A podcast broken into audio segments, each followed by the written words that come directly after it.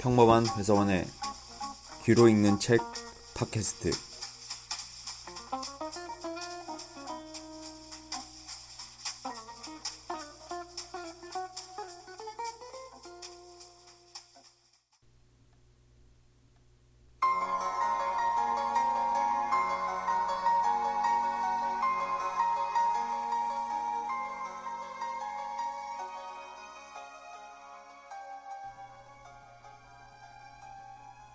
그녀의 거리와 그녀의 몇냥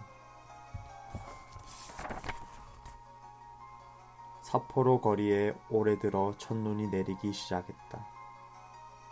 비가 눈으로 변하고 눈이 다시 비로 바뀐다. 사포로 거리에서 눈은 그다지 로맨틱한 존재가 아니라 평판이 안 좋은 친척 같아 보인다. 10월 23일 금요일 도쿄를 떠날 때는 티셔츠 차림이었다. 하네다에서 747기에 올라타 워크맨으로 90분짜리 테이프 하나를 거의 다 들을 때쯤에 나는 이미 눈 속에 있었다. 뭐 그런 거야. 언제나 이맘때면 첫눈이 내리거든. 그리고 겨울이 오지. 라고 친구는 말했다. 무척 춥군. 진짜 겨울은 아주 아주 아주 춥지. 우리는 고베 부근의 조그맣고 평온한 마을에서 자랐다. 우리의 집은 서로 50m쯤 떨어져 있었고 중학교와 고등학교도 줄곧 같은 곳을 다녔다. 함께 여행도 가고 더블 데이트도 했다. 술에 몹시 취해 둘이서 택시 문 밖으로 굴러 떨어진 적도 있다. 고등학교를 졸업하고 나는 도쿄에 있는 대학으로 진학했고 그는 홋카이도에 있는 대학에 진학했다. 그리고 나는 도쿄에서 태어난 동급생과 결혼했고 그는 오타루에서 태어난 동급생과 결혼했다. 인생이란 건 그런 거다. 식물의 씨앗이 변덕스러운 바람에 날려 운반되듯이 우리도 역시 우연이라는 대지를 목표도 없이 방황한다. 만일 그가 도쿄에 있는 대학에 진학하고 내가 홋카이도에 있는 대학에 진학했다면 당연한 일이었겠지만 우리의 인생도 판이하게 달라졌을 것이다. 어쩌면 나는 사포로에 있는 여행사에서 근무하며 온 세계를 날아다니고 그는 도쿄에서 작가가 되었을지 모른다. 그러나 모태가 되는 우연이 이끄는 바에 따라 내가 소설을 쓰고 그는 여행사에서 일하고 있다. 그리고 어려운 자리는 오늘도 빛나고 있다. 그에게는 6살짜리 아들이 있으며 전기 승차권을 넣는 지갑에는 언제나 세 장의 사진이 들어있다. 마루야마 동물원에서 양가 놀고 있는 호쿠토군. 시치코산 때의 의상을 입은 호쿠토군. 유원지의 로켓에 올라탄 호쿠토군. 나는 그 세 장의 사진을 세 번씩 들여다본 다음 그것을 그에게 돌려준다. 그리고 생맥주를 마시고 얼음 같은 루이베를 집어든다. 그런데 피는 어떻게 지내고 있나? 하고 그가 묻는다. 꽤 잘하고 있어. 라고 나는 대답한다. 지난번에 길에서 딱 마주쳤지. 마누라와 이혼하고 젊은 아가씨와 함께 지낸다더군. 큐는 어때? 광고 대행사에서 일하고 있는데 아주 끔찍한 광고 카피를 쓰고 있어. 짐작이 가는군. 등등. 우리는 요금을 치르고 밖으로 나온다. 눈이 아직 내리고 있다. 어때? 최근엔 고벤 갔다 왔나? 하고 내가 묻는다. 아니, 아무래도 너무 멀어서 그쪽은? 라고 말하며 그는 고개를 젓는다. 가지 않았어. 그리고 별로 갔다 오고 싶은 기분도 들지 않고. 그래, 거리도 꽤 많이 변한 것 같은데, 그래. 10분가량 어슬렁거리며 사포로 거리를 걸어가고 있는 동안 우리의 화제는 동이 나 버린다.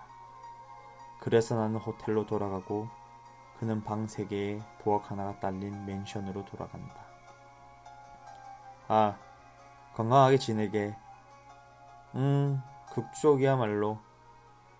그리고 전환기가 쾅 하고 소리를 낸다. 그리고 며칠인가 뒤에 우리는 다시 각자의 길을 걷기 시작한다. 내일이 되면 우리는 500km나 떨어진 각자의 거리에서 각자의 권태로움을 향해 목표 없는 싸움을 계속하고 있을 것이다. 호텔의 텔레비전은 지역 방송국의 홍보 프로그램을 방영하고 있었다. 나는 신발을 신은 채 침대 커버 위에 드러누워 룸 서비스인 훈제 연어 샌드위치를 먹고 차가운 맥주를 목 안 깊숙이 흘려넣으면서 멍하니 화면을 바라보고 있었다. 화면 한가운데에는 감색 원피스를 입은 젊은 아가씨 한 명이 오독하니 서 있었다. 텔레비전 카메라는 정지한 채로 그녀의 허리 위쪽을 참을성 많은 육식 동물 같은 시선으로 조용히 붙들고 있었다. 앵글의 이동도 없고 전진이나 후퇴도 없다. 그것은 마치 예전의 누벨바그의 영화 같은 느낌이었다. 저는 R 읍사문서 홍보과에 근무하고 있습니다. 라고 그녀는 말했다. 그녀의 말투에는 사투리가 약간 섞여 있었고 목소리는 긴장한 탓인지 부들부들 떨리고 있었다. R읍은 인구 7,500명의 작은 마을입니다. 그다지 유명하지도 않아서 어쩌면 여러분께서 아시지 못할지도 모르겠습니다. 유감스럽게도 라고 나는 말했다. 마을의 주된 산업은 농업과 낙농업입니다. 그 중심은 뭐라 해도 벼농사입니다만 최근에 감산 정책에 따라 보리나 근교의 야채 재배로의 이행이 급격히 진행되고 있습니다. 또 마을 외곽에서는 마을에서 운영하는 목장이 있는데 그곳에서는 약 200마리의 소와 100마리의 말, 그리고 100마리의 면양이 사육되고 있습니다. 마을에서는 현재 축산 확대를 진행하고 있으니 앞으로 3년 내에 그 수가 크게 불어날 겁니다. 그녀는 미인은 아니었다. 나이는 20살 전후로 도수가 높은 금속대 안경을 쓰고 고장난 냉장고처럼 딱딱하게 굳은 미소를 입가에 띄고 있었다. 그래도 그녀는 멋있었다. 누벨바그식 텔레비전 카메라는 그녀의 가장 멋진 부분을 가장 멋진 상태로 비춰주고 있었다. 우리가 모두 텔레비전 카메라 앞에서 10분씩 이야기를 할 수 있다면 세계는 훨씬 더 멋진 곳이 될 것이라는 느낌이 들었다. 메이지 시대 중반에는 이 알르비 가운데 곳을 흐르는 알강에서 사금이 발견되어 일대 사금 붐이 일었던 적이 있습니다. 그러나 사금은 다 채취되자 붐도 사라지고 이제는 몇 개 남은 작은 건물의 흔적과 산을 넘어가는 작은 길만이 당시의 모습을 그리게 하고 있습니다. 나는 마지막 남은 훈제 연어 샌드위치 조각을 먹고 맥주를 단숨에 마셔버렸다. 마을은 음, 마을의 인구는 몇 년 전까지는 1만 명이 넘었습니다만 최근에는 이동에 따른 인구 감소가 두드러지고 젊은 이들의 도해지로의 유출이 문제가 되고 있습니다. 저희 동급생들도 이미 절반 이상이 이 마을을 떠나버렸습니다. 그러나 물론 한편으로는 이 마을에 남아 열심히 일하고 있는 사람들도 있습니다. 그녀는 마치 미래를 비추어주는 거울이라도 들여보는 것처럼 카메라 렌즈의 한가운데를 응시한 채 이야기를 계속했다. 그녀의 눈은 텔레비전 브라운관을 통해 물끄러미 나를 바라보고 있었다. 나는 두 개째의 캔 맥주를 냉장고에서 꺼내어 마개를 따서 한 모금 마셨다. 그녀의 마을. 나는 그녀의 마을 모습을 상상할 수 있었다. 하루에 여덟 번 밖에는 열차가 서지 않는 역, 스토브가 있는 대합실, 으스스 추워 보이는 작은 로터리, 글자가 지워져 절반도 읽을 수 없게 되어버린 마을 안내도. 금잔화가 심어진 화담과 마가목 가로수. 삶에 지치고 지쳐 더러워진 흰둥이개 매우 넓고 큰 길. 자위대원 모집 포스터. 3층 건물의 접하상점 학생복과 두통약 한 판 작은 영화관 한곳 농업협동조합과 임업센터와 축산진흥의 건물 그리고 목욕탕 굴뚝 하나만이 오독하니 잿빛 하늘을 향해 서 있었다. 큰 길 끝을 왼쪽으로 꺾어들어 두 갈래로 갈라지는 곳에 읍사무소가 있었고 그 안에 홍보과에 그녀가 앉아 있다. 작고 지루한 마을이다. 1년 중 절반 가까이는 눈으로 덮여 있는 그녀는 그 마을을 위해 홍보용 원고를 쓰고 있었다. 오는 모월 모일에 면량 소독을 위한 약을 배포합니다. 희망하시는 분은 모월 모일까지 소정의 신천용지에 기입하신 다음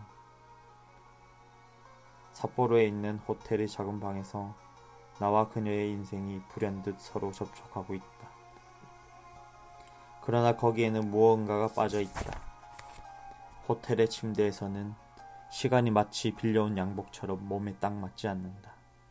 무딘 도끼날이 내 발밑의 로프를 계속 둘들이고 있다. 로프가 끊어지면 나는 어디로도 갈 수가 없다. 그게 나를 불안하게 만드는 것이다. 아니, 물론 로프는 끊어지거나 하지는 않았다. 맥주를 약간 마셨기 때문에 그러한 느낌이 드는 것 뿐이다. 그리고 아무도 창밖에 흩날리고 있는 눈 때문이기도 할 것이다. 나는 발밑의 로프를 더듬어 리얼리티 어두운 날개 밑으로 되돌아간다. 나의 거리 그리고 그녀의 맨양. 그녀의 맨양들이 소독을 위한 약을 손에 넣을 무렵 나는 나의 거리에서 나의 맨양들을 위해 겨울을 준비하고 있을 것이다. 마른 풀을 모으고 탱크에 등유를 담고 눈보라에 대비해 창틀을 수리한다. 겨울은 이미 그곳까지 다가와 있는 것이다. 이것이 저의 마을입니다. 하고 그녀는 이야기를 계속합니다. 이렇다 할 특색도 없는 작은 마을이지만 어쨌든 저의 마을입니다. 만일 기회가 있다면 마을을 찾아주십시오. 당신을 위해 우리가 할 수 있는 일이 뭔가 있을지도 모르니까요. 그리고 그녀의 모습은 화면에서 사라진다. 나는 머리맡의 스위치를 눌러 텔레비전을 끄고 남아있는 맥주를 마신다. 그리고 그녀의 마을을 찾아가는 일을 생각해 본다. 그녀는 나를 위해 뭔가를 해줄지도 모른다. 하지만 결국 나는 그녀의 마을을 찾아가지는 않을 것이다. 나는 이미 너무나 많은 것을 버린 것이다. 밖에서는 눈이 계속 내리고 있다. 그리고 백마리의 매냥은 어둠 속에서 가만히 눈을 감고 있다.